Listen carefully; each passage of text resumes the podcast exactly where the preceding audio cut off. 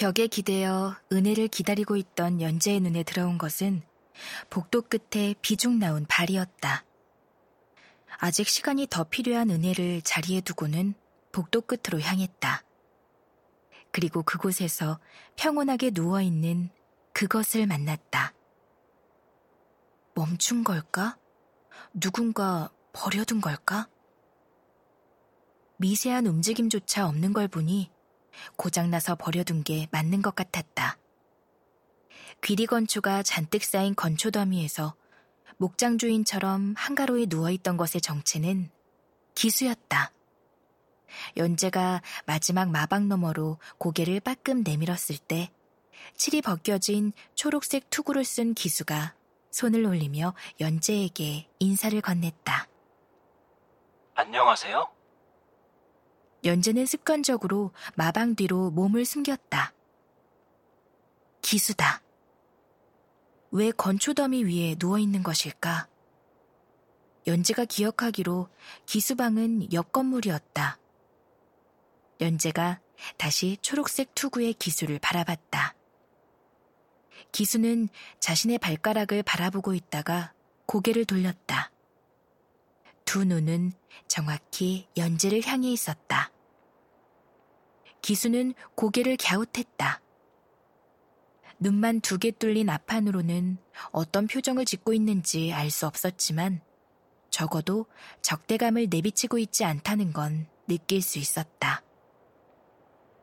연재가 천천히 기수를 훑었고 그제야 기수의 골반이 완전히 파열됐다는 것을 알았다.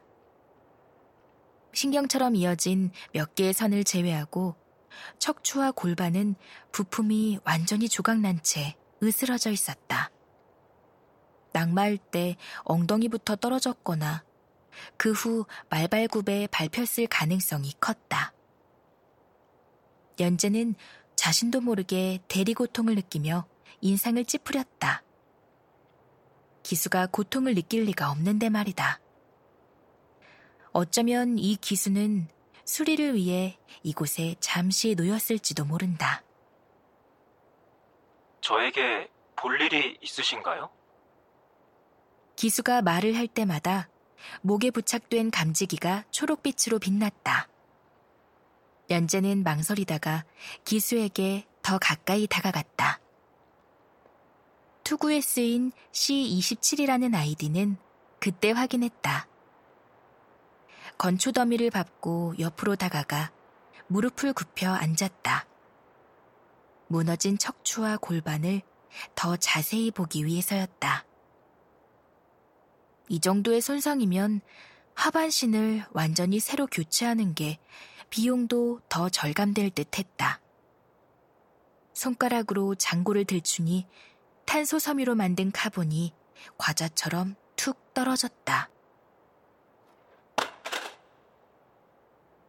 연재가 화들짝 놀라 조각을 다시 맞추려 했지만 이미 늦었다. 괜찮아요. 이미 망가졌으니까요. 손은 수습하려고 하면 할수록 조각난 부품을 더 망가뜨렸다. 연재는 결국 두 손을 무르고는 미안함에 입을 꾹 다물었다. 기수는 덤덤하게 자신이 고장나게 된 경위를 말했다.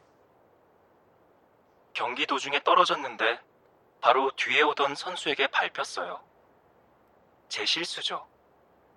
딴 생각을 하면 안 됐는데 문득 하늘이 푸르다는 생각을 했어요.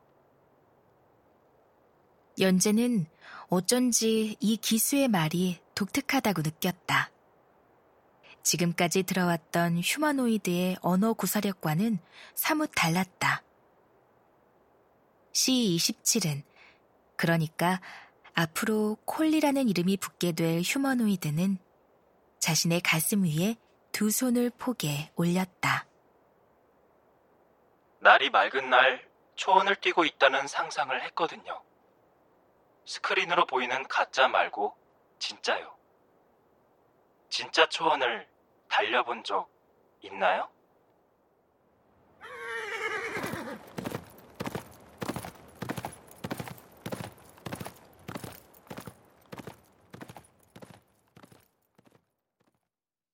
콜리의 말이 끝나자마자 직원들만 출입할 수 있는 후문이 열렸다.